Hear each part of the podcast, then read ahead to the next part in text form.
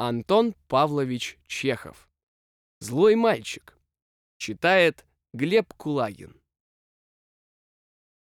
Иван Иванович Лапкин, молодой человек приятной наружности, и Анна Семеновна Замблицкая, молодая девушка со вздернутым носиком, спустились вниз по крутому берегу и уселись на скамеечке. Скамеечка стояла у самой воды, между густыми кустами молодого ивника. Чудное местечко. Сели вы тут, и вы скрыты от мира. Видят вас одни только рыбы, да пауки-плауны, молнии, бегающие по воде. Молодые люди были вооружены удочками, сачками, банками с червями и прочими рыболовными принадлежностями. Усевшись, они тотчас же принялись за рыбную ловлю. «Я рад, что мы, наконец, одни», — начал Лапкин, оглядываясь. «Я должен сказать вам многое, Анна Семеновна, очень многое. Когда я увидел вас в первый раз, у вас клюет, я понял тогда, для чего я живу, понял, где мой кумир, которому я должен посвятить свою честную трудовую жизнь. Это должно быть большая клюет. Увидя вас, я полюбил впервые, полюбил страстно. Подождите дергать, пусть лучше клюнет. Скажите мне, моя дорогая, заклинаю вас, могу ли я рассчитывать не на взаимность? Нет, этого я не стою. Я не смею даже помыслить об этом. Могу ли я рассчитывать на... Тащите!» Анна Семеновна подняла вверх руку с удилищем, рванула и вскрикнула. В воздухе блеснула серебристо-зеленая рыбка. «Боже мой! Окунь! Ах, ах! Скорей! Сорвался!» Окунь сорвался с крючка, запрыгал по травке к родной стихии и болтых в воду. В погоне за рыбой Лапкин вместо рыбы как-то нечаянно схватил руку Анны Семеновны, нечаянно прижал ее к губам. Та отдернула, но уже было поздно. Уста нечаянно слились в поцелуй. Это вышло как-то нечаянно. За поцелуем следовал другой поцелуй, затем клятвы, уверения. Счастливые минуты. Впрочем, в этой земной жизни нет ничего абсолютно счастливого. Счастливый обыкновенно носит отраву в себе самом или же отравляется чем-нибудь извне. Так и на этот раз, когда молодые люди целовались, вдруг послышался смех.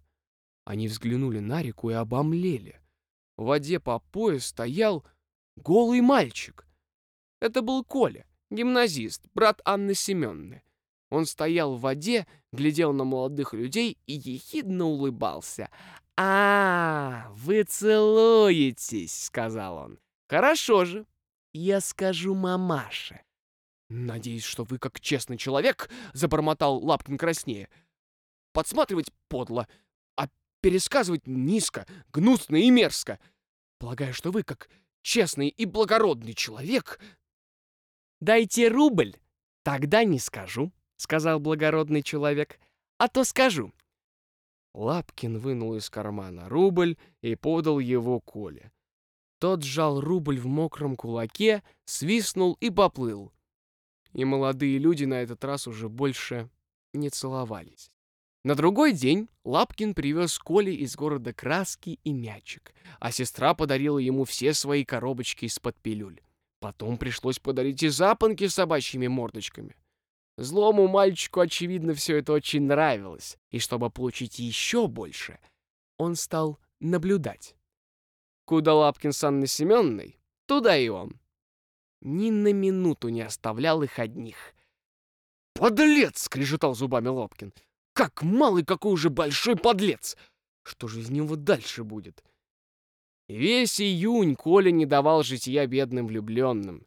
Он грозил доносом, наблюдал и требовал подарков. И ему все было мало, и в конце концов он стал поговаривать о карманных часах. И что же? Пришлось пообещать часы.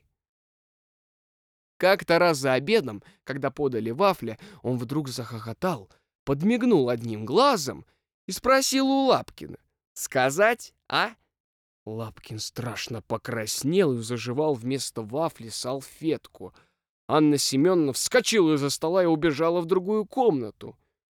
И в таком положении молодые люди находились до конца августа, до того самого дня, когда, наконец, Лапкин сделал Анне Семеновне предложение.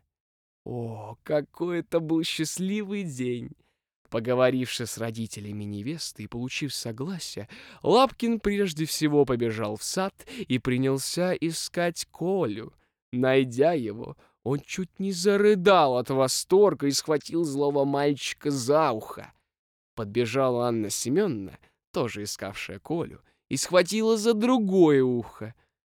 И нужно было видеть, какое наслаждение было написано на лицах у влюбленных, когда Коля плакал и умолял их: «Миленькие, славненькие, голубчики, не буду, ай, ай, простите».